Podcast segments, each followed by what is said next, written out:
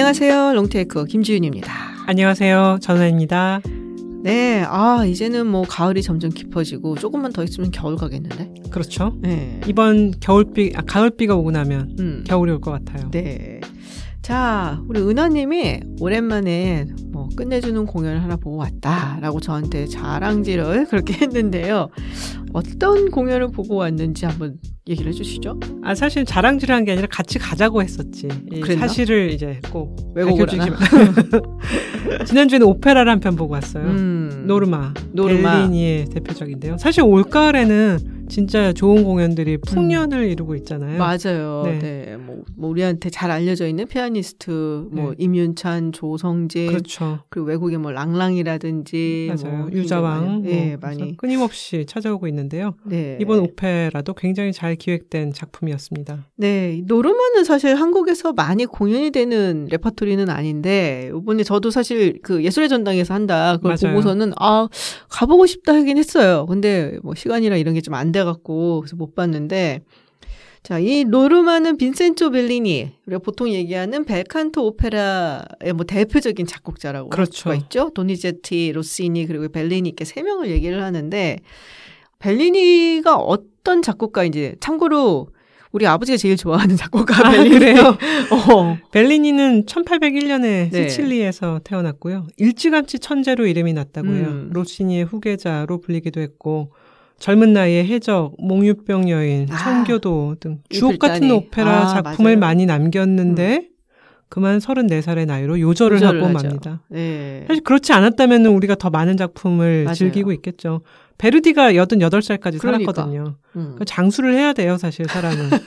뭔가를 남기려면 오래 살아야 돼. 네. 근데 모차르트 생각해 보면 또 짧은 기간 내에 다 불태우고 갈 수도 있긴 하네. 그렇죠. 그러려면 정말 천재여야 되지. 아, 그죠? 진짜 정말 음, 찐천재. 음, 음. 음, 맞아요. 근데 굉장히 이제 아름다운 아리아들, 음. 어려운 기교의 맞아요. 아리아들이 포함된 곡들을 많이 남겼습니다. 우리 은하님 오페라 좋아하시잖아요. 오페라 진짜 좋아해요. 네. 이게 그냥 음악 듣는 것보다 일단 화려한 장치, 뭐. 예, 무대가 굉장히 아름답잖아요. 뭐 오페라 감상이 취미예요. 이러면 되게 우아하게 들리지만 아, 저 표정이 나갔어야 되는데. 사실 오페라 줄거리가 또 다 막장이잖아요. 막장이지. 응, 응. 예. 대부분 삼각관계, 그렇지. 불륜. 죽고, 마지막 죽고 막. 어, 출생의 비밀, 살인 뭐 이런 거 다 나오거든요. 그치, 그치. 그래서 좋아하죠. 어, 그래도 좋아하는 거야? 음. 자, 그럼 어떤 이야기, 뭐 스토리라인을 조금 소개를 해주시죠. 노르마도 막장 드라마 지존이에요. 드루이드교의 존경받는 여사제 음. 노르마가 아, 드루이드교는 사실 할로윈이랑 관련이 있는 건데. 네. 네. 자신들을 괴롭히는 점령군 로마의 장군과 음흠. 몰래 사랑을 나누고 음. 애를 낳아요. 살림을 차리죠. 음. 근데 이 장군이 바람을 펴. 네, 그럴 줄 알았다. 어.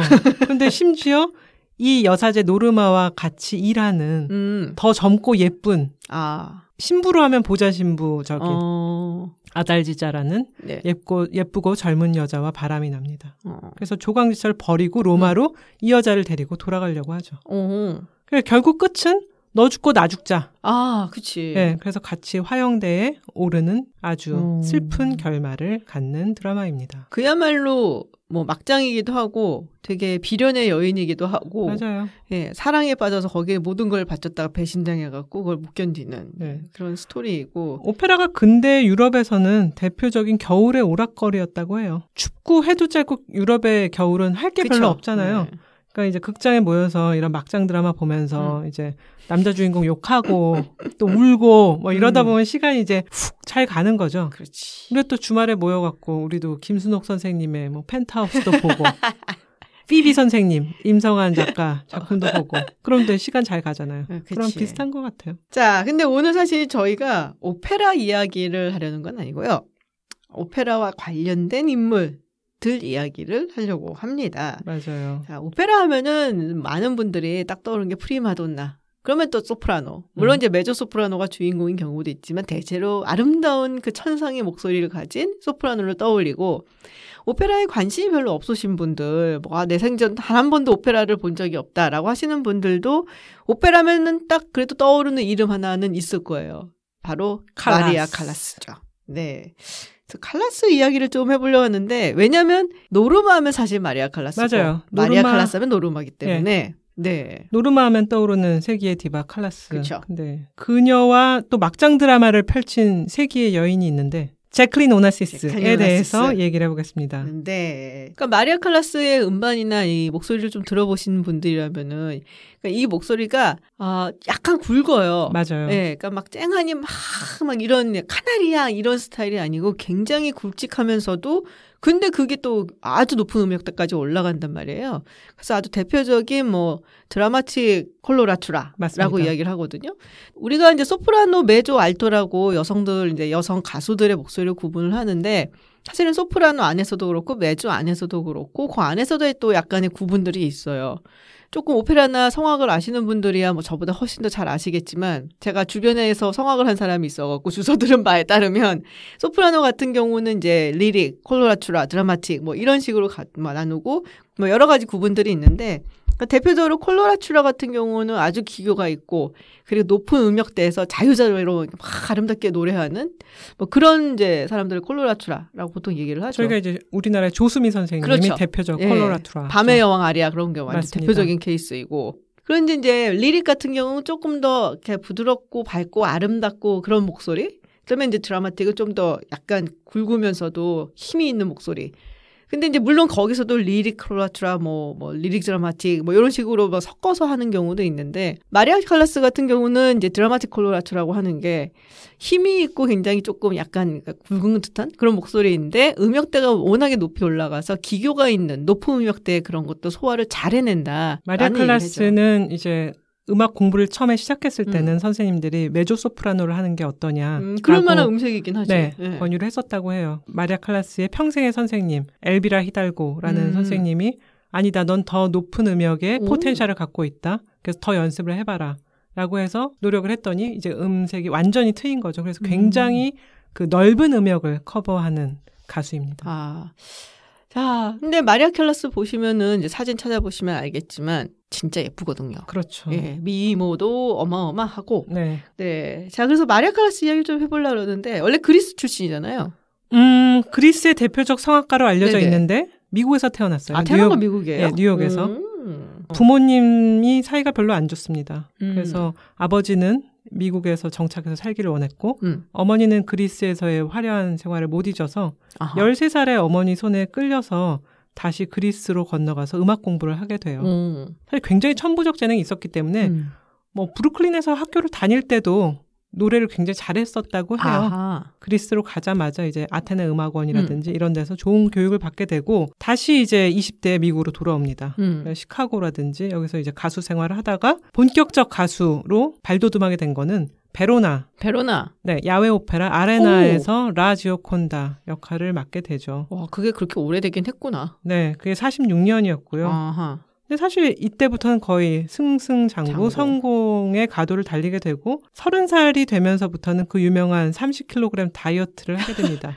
맞아, 이 얘기를 해야 돼. 그러니까 마리아 칼라스 원래 90kg가 넘었다면서요. 맞아요. 가수 생활을 하면서 80kg 정도로 겨우 뺐다가 어느 날 오드리 헵번이 나오는 로마의 휴일을 보고 있었다고 해요. 그래서 옆에 있던 이제 비스콘티 감독이라는 유명한 음. 감독에게 내가 저렇게 빼면 어떨 것 같아? 어. 라고 해서 더 아름답겠지. 아, 그 말에? 네. 그래서 30kg를 파스타를 끊었다고 해요. 탄수화물이 역시 중요합니다. 탄수화물. 아. 놀라운 거는 그렇게 감량을 하고도 음. 목소리가 나빠지기는커녕 그러니까. 네, 굉장히 아름다운 목소리를 유지했고 그때부터는 어, 스폰서가 물밀듯이 아하. 발렌티노, 뭐 이야. 디오르, 그치. 다들- 이게 되니까 네. 외모가. 마리아 칼라스에게 자기들의 옷을 입히려고 줄을 서게 돼서 어. 더더욱 성공의 가도를 달렸다고 합니다. 옛날에 파바로티가 생전에 살을 좀 뺐다가 목소리가 좀 이상해져 갖고 다시 찌웠다라는 얘기를 들은 적이 있거든. 맞아요. 파바로티 같은 경우는 이제 사실 저희가 음반으로도 굉장히 노래를 많이 듣지만 음. 실제 오페라 무대에 많이 서진 못했거든요. 음. 사실 오페라 여러 가지 이제 막장적인 것도 있지만 잘생긴 왕자 뭐 남자 주인공 비련의 여주인공 하는데 너무 그 외모가 음. 너무 이제 동떨어져 있으면 저희가 감정이입이 어렵잖아요. 그치. 그렇기 때문에 이제 제한적이었는데 이제 마리아 칼라스는 이제 외모까지 갖추고 나니까 거칠 게 없었죠. 미국에 있을 때, 보스턴에 있을 때, 파바로티가 공연을 온다 해서 내려간 음. 적이 있어요. 그때 토스카. 당시 나이도 좀 있었고 말씀하신 것처럼 파바로티가 오페라를 많이 하는 경우가 별로 없거든요. 네. 그래서 파바로티의 마지막 공연일 수도 있다. 라고 그래서 내려갔지. 가야지. 가야지. 음. 목이 안 좋다고 안 캔슬했어. 나왔어요? 안 나왔어. 이런. 언더스터디가 나왔어. 그래갖고.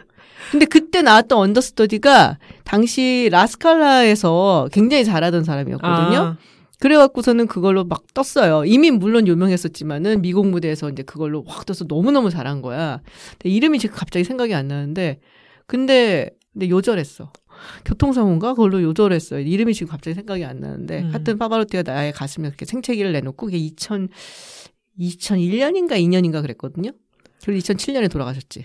그렇군요. 그 아까 마리아 칼라스가 그리스의 대표적 성악가라고 음. 하셨는데 오나시스를 음. 만나고 이제 결혼에 대해서 자신이 원래 메네긴이라는 이탈리안과 결혼을 했었는데 그걸 무효화하고 싶어 해요. 음. 이제 그런 곡절 끝에 그리스 국적을 다시 회복을 합니다. 그리스 정교회에서 결혼을 하지 않으면 그 결혼을 무효로 하기 때문에 자신의 원래 결혼을 무효로 하고 음. 오나시스와 관계를 이제 더 발전시키고 싶어 하면서 다시 그리스인이 돼서 그리스의 음. 대표적 성악가는 맞는 것이죠. 아, 그렇구나. 이름이 나왔어요. 우리가 꼭 짚고 넘어가야 할 문제적 남자. 네. 오나시스. 자, 오나시스랑 이 마리아 칼라스랑 그러면 불륜으로 만났던 거네요. 마리아 칼라스 그 당시에 이제 결혼을 하고 있었고 오나시스도 결혼하고 있었잖아요. 맞아요. 만났을 당시에는 둘 다 유부남 유부녀였어요. 음. 마리아 칼라스가 가수로 엄청난 인기를 누리던 음. 34살의 나이에 그리스의 부호 아리스토틀 오나시스를 만나게 됩니다. 이게 그 아리스토텔레스 아니야. 그렇죠. 이거 이름은 계제보죠. 아리스토텔레스. 아리라고 불렀다 그러더라고요. 예. 약간 약, 약칭으로. 굉장히 마성의 남자였던 것 같아요. 글쎄, 얼굴만 봐서는 나는 잘 모르겠지만, 네. 그 첫 결혼이 별- 조금 불행했기 때문에 더 끌렸다라는 얘기도 있어요. 첫 결혼을 이제 메네기니, 바티스타 메네기니라는 28살 연상의 이탈리아 사업가와 결혼을 합니다. 아, 이거 되게 많네. 네. 마리아 칼라스가 막 데뷔를 해서 옷이라든지 이런 음, 것들을 음, 음. 후원할 사람들을 제대로 만나지 못하는 상황에서 메네기니가 마리아 칼라스의 노래를 듣고 반해서 음. 여러 가지 도움을 주게 되고 그런 도움이 이제 계속 되면서 메네기니와 결혼을 하게 됩니다. 그런데 음. 막상 결혼을 하자마자 마리아 칼라스가 더 커리어적으로 성공을 하게 되며 음. 메네기니의 도움이라는 게 그닥 의미가 없는 단계로 금방 넘어가게 아, 돼버려요. 너무 이렇게 벌써 빨리 디바가 돼버리는구나. 그렇죠. 그런데 28살 연상이잖아요. 음. 마리아 칼라스는 막 팔팔 끓는 청춘이란 말이에요. 음. 그래서 이 남자한테 아무런 어떤 남성적 매력도 느끼지 못하고 조금 지나면 메네기니가 마리아 칼라스의 수입에 음. 손을 대게 됩니다. 왜냐하면 뭐 이제 부- 돈을 너무 많이 벌어오고 이제 유명인사가 됐으니까. 그리고 이제 마리아 칼라스가 만나는 사람들의 클래스가 달라지게 되죠. 유명 인사를 음. 만나고 트렌드 세터들을 만나게 되는데 메네기니는 그냥 이탈리아에서 형제들과 오순도순 중소기업을 경영하는 음. 집안의 그냥 사업가란 말이에요. 눈높이가 맞을 수가 없죠. 근데 여기까지만 들어보면은 마리아 네. 칼라스가 나빠. 그잖아. 힘들 때 뒷바라지 해줬던 남자고, 뭐, 28살 뭐 많은 거 만, 모르고 만났냐? 알고 어. 만난 거 아니야. 옷 사주고, 뭐, 뒷받침 해주고 하니까 자기도 좋아서 만났다가, 자기 좀 크고 나니까, 자기가 만난 사람들 수준이 달라졌다 이거지. 그렇지. 그래서 나, 어, 갑자기 내 뒷바라지를 해줬던 28살 연상의 남편이 후져 보이네? 음. 이렇게 들린단 말이에요. 그런데 통장에 51조는 아니었지만 거의 10조가 있는 남자가 나타나는 거지. 음, 더 나빠! 뭡니까? 어? 음. 그런데 아무튼 아리라고 불렸던 그 네. 오나시스. 그 뭐 부호기도 했는데 이 사람이 산전수전을 다 겪은 사람이에요. 터키에서 태어나서 뭐 사업이 완전히 쫄딱 망하기도 하고 음. 아르헨티나 가서 굉장히 어렵게 사업을 일궜는데 가장 성공한 것이 결혼이에요. 아, 혼테크. 음. 우리가 오나시스 하면은 선박왕 오나시스. 그렇죠, 그렇죠. 근데 물론 오나시스도 선박업에 관여해서 굉장히 돈을 많이 벌긴 했지만 찐 선박왕은 음. 첫 번째 장인이었다고 해요. 아, 그러니까는 네. 자기 첫 번째 와이프의 아버지. 맞아요. 그래서 아. 첫 번째 부인이 티나 리바노스인데 네. 그녀의 아버지가 이제 그리스의 제, 제일 가는 운수 재벌이었고 어. 티나는 그야말로 다이아몬드 수저로 태어나서 아하. 영국에서 귀족식 교육을 받은 전형적 금발 미녀 어. blondie인데 17살의 나이에 야. 40살의 오나시스랑 결혼을 합니다. 아니 그게 가능하단 말이야?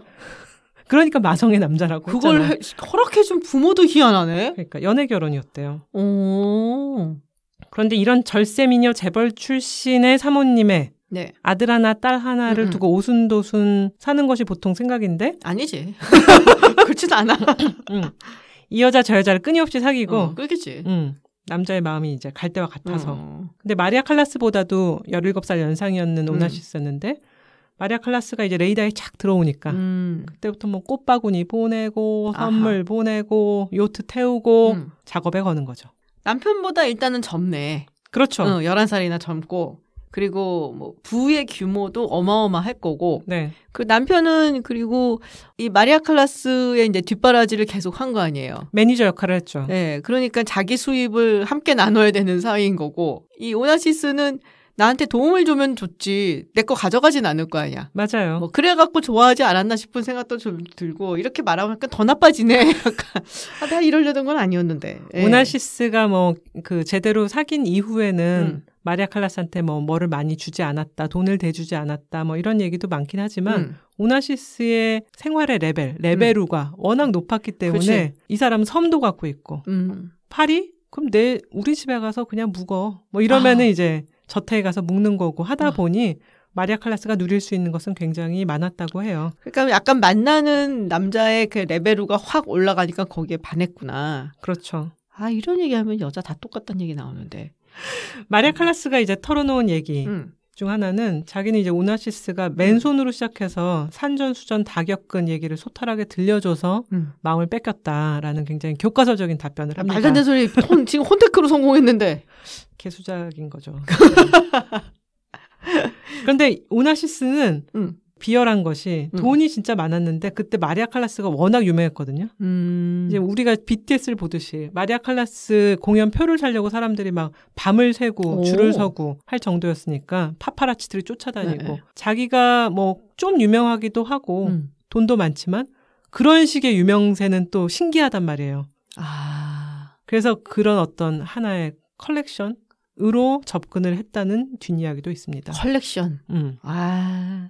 미녀도 사귀어보고 부자도 사귀어보고 다 가수도. 사귀어보고 뭐 이런 거죠. 음. 근데 이렇게 유명해서 전 세계 뭐 오페라 팬들이 열광하는 디바를 내가 또 사귀어보고. 음. 이거 모차르트 오페라 음. 돈 지오반니의 카탈로그의 노래라고 네. 있잖아요. 여기 가서 이 여자 사귀고 어디서 누구 사귀고 약간 뭐 아하. 어, 그런 식으로 됐고 근데 두 사람은 또 이제 그 두 사람을 묶어주는 끈 음. 그리스인이다. 아. 그래서 오나시스가 늘 나 말고 또 한 명의 가장 유명한 살아있는 그리스인으로 음. 칼라스를 불렀다고 하는데 대부분은 그리스는 옛날 사람들 유명하잖아요. 돌아가신 분들이 어, 유명하지. 소크라테스, 어, 플라톤, 그치. 아리스토텔레스. 살아있는 두 명의 가장 아. 유명한 그리스인. 그러니까 결국 남자가 돈이 많고 음. 성공을 했고 뭐 이러면은 웬만하면 다 넘어가나 봐. 그런가요? 좀 슬프네. 어. 음. 마리아 칼라스는 역시 이제 오나시스의 음. 부에도 놀랐고 네네. 네트워크 인, 인적 네트워크에 굉장히 놀랐다고 해요. 인적 네트워크. 음. 오나시스가 75년에 죽으면서 남긴 유산이 음. 10억 달러, 그때 돈으로 10억 달러 아. 수준이거든요. 어휴. 그래서 그리고 뭐 유럽 중심지의 저택, 요트, 음. 섬을 하나 갖고 있다든지 뭐 네. 그러니까 마리아 칼라스나 메네기니가 봤을 때는 눈이 휘둥그레진 거죠. 음. 그래서 그런 수준이었고 친한 사람의 또 명단이 후덜덜. 윈스턴 처칠, 아. 윈저공, 레이니에 공. 아. 레이니에랑 친하니까 당연히 누구랑 친하겠어요. 그레이스 켈리. 그레이스 켈리랑 친하고. 그러니까 마리아 칼라스도 어. 자기가 세- 속한 세계보다 음. 몇 단계 위에 음. 오나시스가 있다고 생각을 하게 됐던 거예요. 아. 근데 이 상류층 음. 우리가 또 드라마를 많이 보면은 네. 가십거리나 예. 상류층의 또 생활들이 그치. 만만찮잖아. 왜 얘랑 사귀었다 쟤랑 그치, 사귀었다가 그치. 예전에 저희 할머니가 네. 영어를 제 하나도 못하시지만 음. 하루 종일 AFKN을 보셨거든요. 아, AFK에. 네. 네네. 그때는 하루 종일 하는 테레비가 몇십 년 전에는 AFKN밖에 맞아요. 없었어요. 맞아요. 할머니 심심하시니까 하루 종일 AFKN을 보시면 거기 다이너스티라는 드라마가 있거든요. 어, 나 알아. 할머니가 못 알아들으시면서도 저 숭악한 연놈들 이러시면서 늘 말씀을 하셨는데 그 오나시스를 둘러싼 네. 그 인생이 그런 거였어요. 어.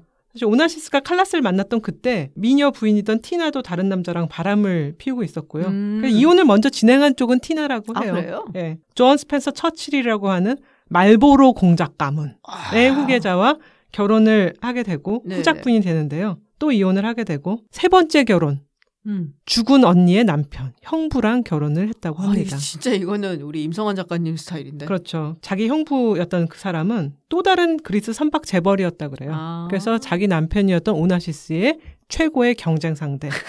그 약간 엿먹으려고 한 것 같기도 하지만 어.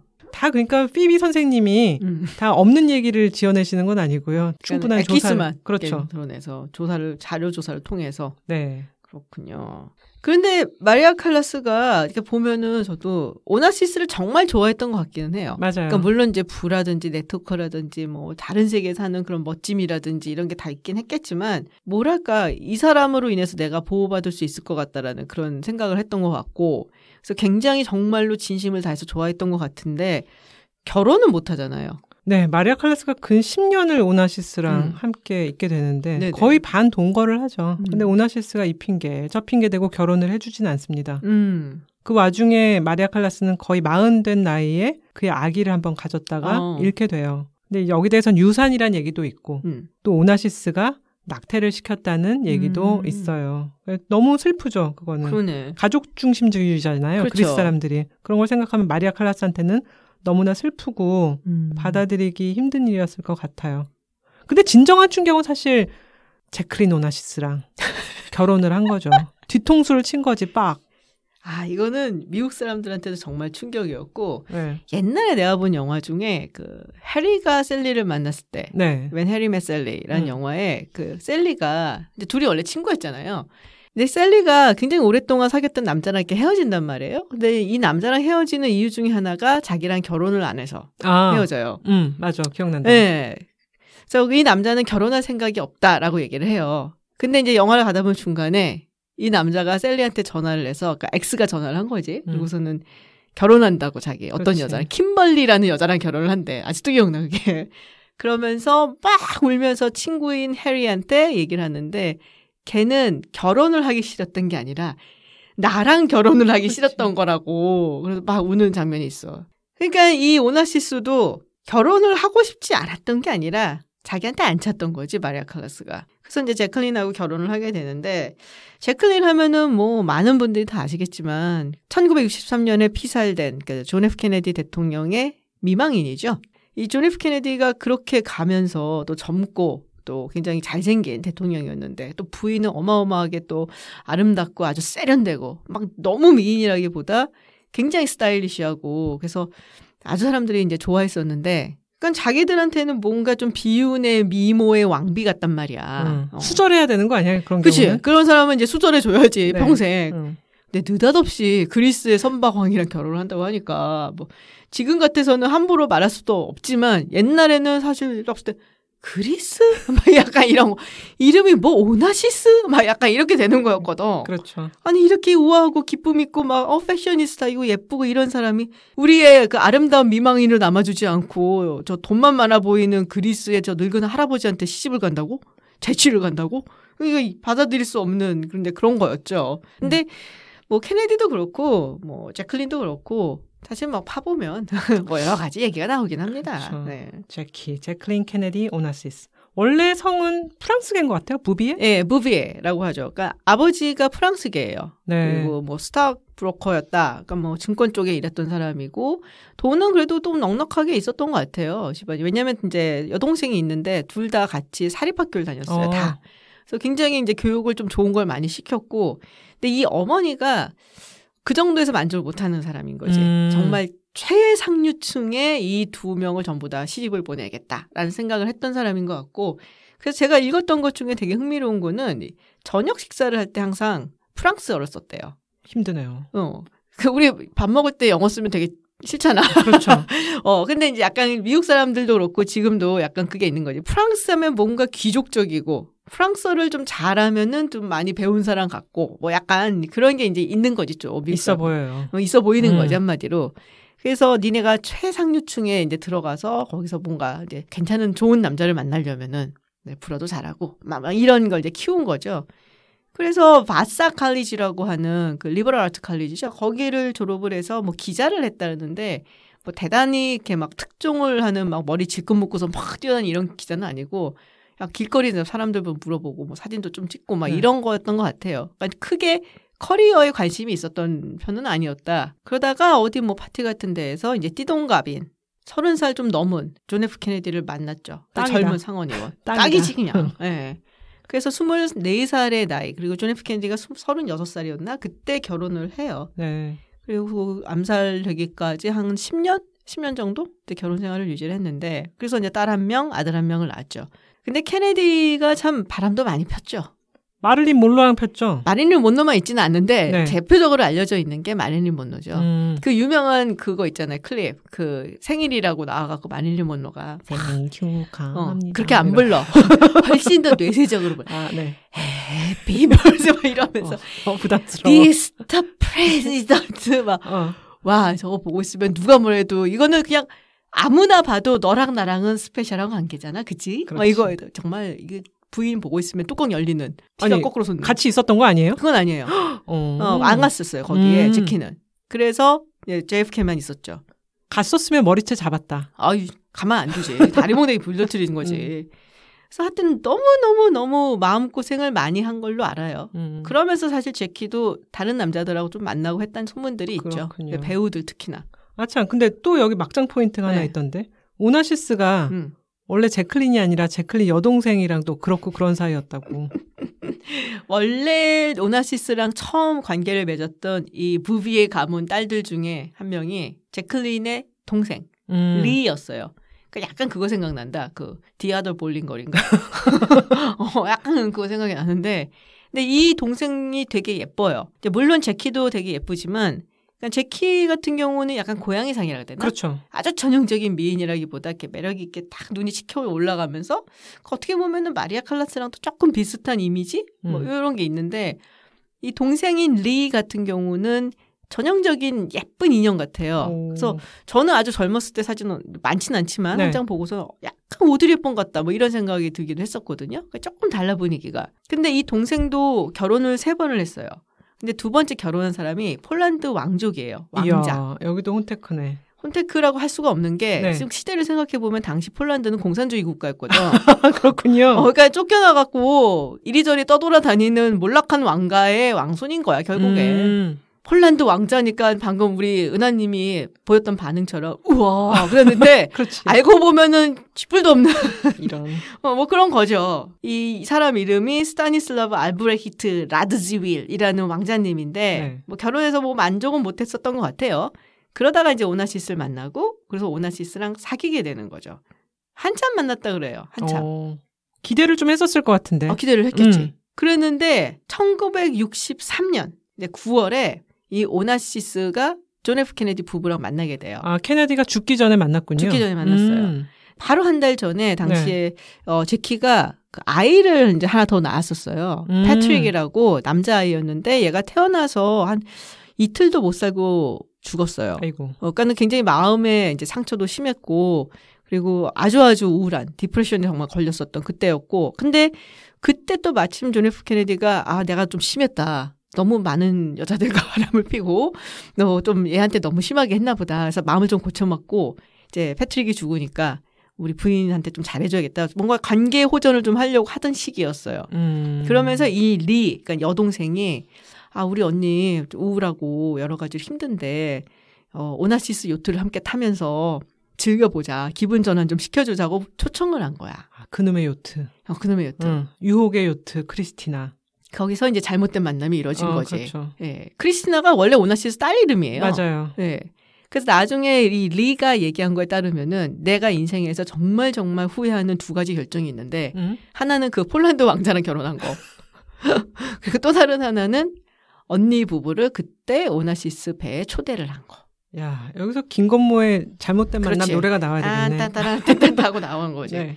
예전부터 이 제클린한테 관심이 많았대요. 아, 그래요? 네, 이 음. 리를 만날 때에도 제클린의 뭐 여동생이고 뭐 이런 얘기를 계속 했었다라는 얘기가 있어요. 근데 그때 딱 보고서는 내가 저 여자를 꼭 갖고야 말겠다. 라는 결심을 했다는 썰이 있어요. 그 콜렉션의 뭐 하나로서 컬렉션의 하나로 언젠가는 미국의 영부인도 뭐 약간 네. 이런 생각을 했는데 근데 그해 11월에 JFK가 피살을 당하죠. 때가 왔네. 예. 그리고 나서 이제 한 몇 년 후부터 어 제키랑 오나시스랑 이제 관계를 조금 어 이어가기 시작을 했죠. 그게 이제 1968년이라고 이제 보통 얘기를 하는데 그때 이제 무슨 일이 있냐? 로버트 케네디. 맞아요. 네, 로버트 케네디가 사실은 로버트 케네디도 이 제키하고 좀 거시기 거시기 관계다라는 얘기가 좀 있었어요. 그런 루머가 있었죠. 네, 루머가 있었어요. 네. 그래서 JFK가 죽은 다음에 이제 뭐 제키가 뭐 RFK한테 전화를 하면은 RFK가 뭐 자기 형수 위로해 주러 한다, 뭐 무서워한다, 그래서 막 달려가고 그래서 RFK의 부인인 애들이 그렇게 제키를 싫어했다라는 음. 얘기가 있고 둘이 또 사이가 안 좋았고 네. 근데 RFK가 대통령 선거에 나가기도 결심을 하거든요. 그러면서 이제 오나시스랑 제키랑 그런 관계에 접어들었다는 얘기를 듣고 내가 어쨌든 대통령 선거에 나가야 되니까 그 얘기 하지 마라. 당분간 그렇지. 발설하지 마라. 선거에, 선거에 안 안. 좋지. 그렇지. 그랬는데 RFK도 암살당하죠. 그때. RFK가 대통령이 됐었다면은 결국 결혼은 안 됐을 수도 있었거든요. 그럴 수도 있죠. 네. 예. 그러고 나서는 이 제키가 굉장한 두려움에 휩싸였다 그러더라고요. 그 다음은 우리 가족 차례다. 다시 뭐 우리 그런 아이들. 것도 있고 음. 사실 이 JFK가 피살되는 장면이 되게 적나라하게 찍힌 필름이 있잖아요. 지금도 너무 끔찍하죠. 어, 너무 끔찍하죠. 음. 총 먼저 한 번 맞고 그다음 두 번째 맞은 게 정말 치명타였는데 거의 정말 그냥 지금 봐도 두개골 뒷 부분이 날아가는 게 보이거든요. 근데 그거를 이 제키가 거의 본능적으로 주스러 가요 뒤로 차 뒤로. 네. 그러니까 이거는 뭐 생각하고 한 게 아니고 그냥 본능적 저거 주워서 맞춰야 된다는 그 생각인 음. 거예요. 아주 본능적으로. 그거를 옆에서 겪은 사람의 그 트라우마는 어마어마하겠다라는 생각이 저도 들기는 해요. 맞아요. 거기다가 자기 시동생 뭐 진짠지 아닌지 모르겠지만 굉장히 감정적으로나 여러 가지 면에서 의지를 했었는데 그렇게 또 각오하니까 이 사람도 누군가 나를 좀 보호해 줬으면 좋겠다. 그래서 강한 남자. 모든 걸 다 그 어려움이나 위험에서 나를 보호해 줄 수 있는 남자. 마성의 오나시스. 어, 그렇지. 어. 돈도 많아갖고 우리 네. 애들 교육시키고 돈 쓴 거 아무 걱정 없게 해주고 이 또 제키의 시어머니인 이 로즈가 또 엄청난 구두쇠였거든요. 그래서 오나시스를 선택을 해서 결혼을 했다라는 거죠. 그렇군요. 근데 뭐 여동생이 그 소식을 듣고 울고불고 음. 난리 쳤다 그러더라고요. 그래서 처음에는 나한테 어떻게 이럴 수 있냐 음. 아마 그래갖고 했는데 결혼식에 초대를 한 거예요. 내가 거기를 왜 가냐 그러는데 좀 와달라 뭐 이래갖고 저는 한번 보러 나 가자 하고선 딱 갔는데 그 또 요트 거기서 제키가 오나시스를 보면서 얘기하고 있는데 너무너무 행복하게 웃고 있더래. 음. 그래서 내가 우리 언니의 저런 행복한 모습을 마지막으로 본 게 언제였더라 라는 생각을 하면서 그때 이제 모든 거를 자기가 내려놓고 용서하고 뭐 용서라고 할 수 있을지 모르겠지만 그래서 이제 둘이 결혼하는 거를 그냥 축복을 해줬다라고 나중에 후수를 해요. 근데 오나시스가 치사한 게 음. 마리아 칼라스한테는 그렇게 결혼을 할 거라고 제대로 얘기를 못 합니다. 제키랑 결혼할 거라고. 네. 뭐야 그럼 잠수 탔어? 예, 약간 잠수를 타고 결국 마리아 칼라스는 신문을 통해서 아 그거 진짜 너무 네. 이거 거의 오이씨 문자도 아니고 아 문자 없구나 그때. 너의 결혼식 뭐 이런 거죠. 음. 그래서 이제 그런 데 대해서 어떻게 그럴 수가 있냐. 음. 너무 찌질하다 그러면서 이제 자신의 예전에 아테네 선생님이었던 음. 히달고 선생님께 이제 분노의 편지를 보내기도 하죠. 근데 오나시스가 여자 문제에서 되게 찌질하게 군게 있는 게 네. 이 리가 그래서 와갖고 요트에 있는 둘을 보고 다가가잖아요. 네. 근데 그때 그러면은 사실 오나시스 입장에서 리하고도 꽤 관, 관계가 있었는데 미리 먼저 얘기를 했든지 용서해달라. 근데 난 이 여자 보호해주고 싶다라든지 뭐 그런 게 했었는데 딱 보고서는 인사만 이러고 하고서는 씨, 도망갔대. 문어다리잖아요. 사실 양다리도 아니고 음. 그 관계를 다 관리하려면 얼마나 힘들었겠어. 아니 그런데 관계를 잘 관리를 하려면은 맺고 끊는 것도 좀 있어야 될 거 아니야. 근데 이 남자는 딱저 저질로만 놓고서는 끊는 건 안 하더라고. 원래 그냥 숨어버리는 아주 비겁해서 아주 내가 싫어하는 음, 네, 그런 스타일이기는 한데 결국 제키도 오나시스랑 헤어지잖아요. 헤어지죠. 왜 헤어져요? 제클린 케네디랑 사실은 이혼을 진행합니다. 맞아요. 이유는 제클린 돈을 너무 많이 아, 써서. 진짜? 아니 이렇게 돈이 많은데 감당이 안 된다고? 감당이 안 그 되게 정도야? 예, 썼다고 해요. 그 사실은 한 결혼하고 얼마 안 돼서부터 관계는 삐걱거리기 시작을 하고 아하. 다시 마리아 칼라스랑 몰래 몰래 만나기 시작하죠. 아 진짜 찌질하다. 네, 그래서 마리아 칼라스가 음. 그 시기에 TV에 나와서 인터뷰를 해요. 그러니까 오나시스가 제클린 케네디와 결혼을 매우 후회한다. 오. 그래서 나한테 와갖고 결혼 잘못했네라고 했다. 어. 그러면서 약간 흐뭇한 표정을 짓습니다. 그래서 자기가 다 너의 실수야라고 음. 말해줬다고 할 때 그 표정이 굉장히 다시 기대에 부푼 그런 표정을 보여줘요. 아이, 안 되는데, 그러면. 그러니까 미련이 있었으니까, 본인이. 맞아요. 예.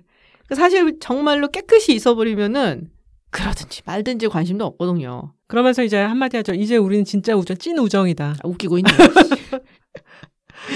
그래서 그런 식으로라도 관계를 유지하고 싶어하는 칼라스를 보면 음. 야 정말 오나시스가 마성의 남자인지 마리아 칼라스가 순진한 순정의 여인인지 잘 그걸 두고 우리가 이제. 호구라고 얘기를 하죠. 전문 용어로. 네 마리아 칼라스의 대표곡이 왜 토스카 네. 노래에 살고 사랑에 살고 약간 노래에 살고 사랑에 사는 거죠. 음, 아, 정말 답답해요. 그래서 마리아 칼라스 스토리를 보고 있으면은 네. 네, 계속 당하는구나. 그러고 나서 만약에 오나시스가 다 모든 게 정리가 되고 그러면은 또 딴 여자 찾았을 걸? 아 그렇죠. 건강했었다면 그랬겠죠. 네. 그러니까. 사실 근데 이혼을 다 마무리 못하고 음. 암에 걸려요. 그러고 이제 이혼을 마무리 지으려고 했는데 너무 병세가 급히 악화가 돼서 죽어버립니다. 그래서 너무 극적으로 다시 만나게 됐는데 남자가 아파. 마리아 칼라스가 이제 그런 관계를 하고 있다는 거, 오나시스와 다시 만나고 있다는 게 당연히 이제 파파라치 그치. 타블로이드에 음. 이제 보도가 되고 이혼을 진행 중이던 제클린 오나시스가 여기 되게 신경을 썼다고 하고요. 음. 나중에 이제 병원에 입원한 오나시스를 마리아 칼라스가 병문안하지 못하도록 문단속을 음. 굉장히 심하게 시켰다고 해요. 왜냐면은 거기서 그래갖고 유언장 바꾸면 안 되니까. 그렇죠. 어, 그거지 뭐. 음. 결국 오나시스는 마리아 칼라스한테는 금전적으로는 어떤 것도 남기지 못하게 되고 음. 사실 재클린한테도 실제 공식적으로는 아무것도 남기지 않았었어요. 어, 그런데 prenup 같은 거 썼나? 네, prenup을 썼었던 것 같아요. 그런데 이제 재클린 오나시스가 여러 가지로 소송을 걸죠. 그 음. 소송에는 다시 케네디 가문의 이제 남동생들이 도와주면서 음. 일설에 따르면은 3,500만 달러. 근데 그 당시로는 굉장히 큰 그치, 돈이죠. 그치. 어떤 데서는 아니다. 이렇게 저렇게 받은 돈은 1억 달러를 넘어선다. 라는 얘기도 하는데 어쨌거나 상당한 돈을 음. 챙기고 물러나게 됩니다. 그 딸하고 소송이 붙었던 거죠. 그렇죠. 오나시스의 딸 크리스티나하고. 맞아요. 엄청나게 싫어했다 그러던데 제키를. 딸과 아들들. 아들이 사실은 비행기 사고로 죽죠. 죽어버리고요. 예. 네, 딸이 남아서 그 아버지의 유산을 받게 되는데 그 아들 딸들이 마리아 칼라스는 굉장히 무시를 했다고 해요. 마리아 칼라스로. 응, 마리아 칼라스는 또 마음이 따스한 여자이기 때문에 음. 선물 같은 걸 이제 갖고 와서 잘해보려고 노력을 어. 했는데 굉장히 개무시를 당했다고 하고요. 아하. 근데 사실 제클린은 진짜 엄마가 된 거잖아요. 스텝마다. 그렇죠. 이제 계모가 어. 됐는데 정말 정말 너무 싫어했다고 음. 하고 또 반대로 제 클린의 아이들은 음. 돈 많은 아버지, 예. 시아버지. 어, 새아버지를 어. 꽤 좋아했다고 해요. 역시 돈이 최고구나. 네. 아. 오늘의 결론인가요? 돈이 그러네. 돈이 최고란 말 오늘 오. 굉장히 많이 하게 됩니다. 어, 그 부분은 몰랐어요. 네. 아, 그러니까 이 JFK 주니어하고 네. 캐롤라인하고는 이제 오나시스를 좋아했다. 제클린 이야기를 조금 했긴 했는데 네. 제클린이나 케네디 가문에 대해서 우리가 굉장히 좀 아름답게 보는 게 있잖아요. 너무 미화하지. 음, 그죠? 너무 미화를 하는 음. 게 있고 근데 사실 뒤지고 보면은 거기 좀 장난 아니거든요. 근데 또 뭐 돌아가신 분이고 또 그렇게 피살이 되셨으니까 우리가 접어놓고 얘기는 안 하지만 뭐 그렇게 쿨한 사람도 아니었고 음. 네. 공연은 그렇죠. 어땠어요 근데? 공연, 음. 음, 사실 이번 노르마 공연에서 좀 실망했던 거는 어 실망했어요? 음, 약간 여자 주인공, 그러니까 노르마 역할을 하는 소프라노가 음. 그렇게 성량이 좋지 못했어요. 물론 아. 내 잘못은 마리아 칼라스 CD를 너무 많이 들어서 음원을 너무 많이 들어서 어, 네가 잘못했네. 내가 잘못했죠. 어. 근데 이게 노르마라는 게 여자 사제잖아요. 그쵸. 지금으로 보면 약간 전문직 여성이거든요. 음. 근데 이중 생활을 하잖아. 음. 그 감정의 기복이 커. 사람들 음. 앞에서 근엄한 척, 음, 음, 카스타 디바 이렇게 노래를 시작했다가 음. 숨겨놓은 남자 생각도 나고 애들 걱정도 하고 이러면서 이제 막 감정이 격앙되면서 쫙 올라가는 어. 그런 거니까 음역이 너무 넓은데 이번에 노르마 역할을 하신 소프라노는 낮은 음역에 어. 그 부분을 다 잘 커버하시지 못해서 아. 우리가 기대하는 이제 여사제가 딱 무게 잡고 나와서 사람들을 청중을 위압하는 그 부분에서는 좀 음. 이제 실망감을 줬고 나중에 높은 음역에서 분노를 표현하고 음. 사랑을 표현하는 부분에서는 또 아 역시 저 콜로라투라 음역이 대단하구나 그런 느낌을 줬어요. 대단했던 거는 무대 장치였어요. 이번에 음. 로얄 오페라단이 했던 오. 그 무대를 그대로 갖고 와서 보여줬고 현대적인 어떤 장치를 많이 그 보여주면서 음. 이막에는 그냥 일반 현대 가정 거실, TV도 설치되고 어. 여기서 이제 노르마가 아이들과 노는 그런 것들을 보여줬는데 굉장히 참신한 무대였습니다. 그렇군요. 근데 왠지 방금 이야기한 그 노르마의 줄거리가 사실은 마리아 칼라스의 생하고도 좀 닮았다는 생각도 드네요. 맞아요. 사실은 굉장히 전문직 음. 여성, 뭐 세기의 탑스타, 자기와 결혼을 안 해주는 내연의 남자를 갖고 있고, 그렇지. 근데 알고 보니까 그 남자 좀 있다가 또 다른 여자랑은 어. 결혼을 하려고 한단 그러니까, 말이지. 어, 똑같네. 어, 어. 응. 그러니까 사실 마리아 칼라스가 이런 것에 이입이 음. 돼서 아. 잘 부를 수밖에 없는 게 아닌가 아, 그런 그렇구나. 생각도 들어요. 저는 마리아 칼라스도 마리아 칼라스지만 이제 뭐 평생의 라이벌이라고 보통 이야기들 하는 레나타 테발디를 또 되게 좋아했었거든요. 아, 그러니까 되게 아름답잖아요. 그렇죠. 우아하죠. 우아하고 기품 있고 원래 레나타 테발디의 대역으로 아이다를 하면서 이제 마리아 칼라스가 스칼라에 서게 스칼라에 되죠. 서게 네. 되고 그래서 이제 뭐 쭉쭉쭉쭉 성공을 하게 된 건데 그래서 예전에는 테발디를 훨씬 좋아했어요. 음. 목소리 듣고 있으면 너무 아름답다. 진짜 귀족적인 목소리야 이거는 막 그러 들었는데 나이를 이렇게 좀 먹게 되면서 아 뭐랄까요 좀 이렇게 칼라스의 목소리는 가슴으로 듣게 되는 것 가슴을 같아. 후벼 파죠. 어 그런 매력이 있어서 음. 아직까지도 이렇게 칼라스 칼라스 하는구나라는 네. 생각이 들어요. 두 사람 사이에 팬덤 싸움도 있어서 그것도 그치. 화제가 됐었죠. 거의 뭐 나훈아 남진 싸움 그렇죠. 모든 것은 남진 나훈아 나훈아 선생님으로 귀결이 되는 스토리입니다. 예. 그 어쨌든 저는 그래서 칼라스가 부른 것 중에 노르마 Casta Diva도 굉장히 좋아하고 네. 근데 아까 잠깐 얘기가 나왔지만 토스카 음. Vissi d' arte vissi d'amore 그렇죠. 아 정말 정말 이거는 그녀의 노래다 싶은 생각이 들기도 해요. 정말 노래에 살고 사랑에 음. 살았어요. 맞아요. 오늘 얘기를 이렇게 쭉 해보니까 음. 아 결론은 아 노래에 살지도 말고 사랑에 살지도 말고 음. 정신을 똑바로 차리고 어, 살아야겠다라는 돈, 돈에 살아야 된다는 얘기할 줄 알았어. 나쁜 남자는 만나면 안 된다. 아무리 매력적이라 하더라도. 맞습니다. 근데 꼭 나쁜 남자한테 매력을 느끼지. 대충 여자들이. 그게 인생이죠. 자, 그래서 오늘은 이렇게 오페라 이야기와 함께 세계의 디바 마리아 칼라스 이야기를 해봤습니다. 네, 마리아 칼라스 올해 탄생 100주년이 되는 해라서 아, 정말? 네. 더 특별한 느낌으로 아. 다가왔는데요. 그렇구나. 네. 마리아 칼라스의 대표적인 뭐 오페라 레파토리라고 할 수 있는 노르마를 보고 와서 오늘 또 은하님이 이야기를 해주셨는데요. 네. 저희가 또 다음 주에는 또 빼놓을 수 없는 이제 우리 시대의 저희와 청춘을 함께했던 시트콤 프렌즈에 프렌즈 대해서 얘기를 나눠보고자 합니다. 오늘은 여기서 마치도록 하겠습니다. 네, 함께 해주신 여러분 감사드리고요. 저는 롱테크의 김지윤 전은아이었습니다. 고맙습니다. 감사합니다.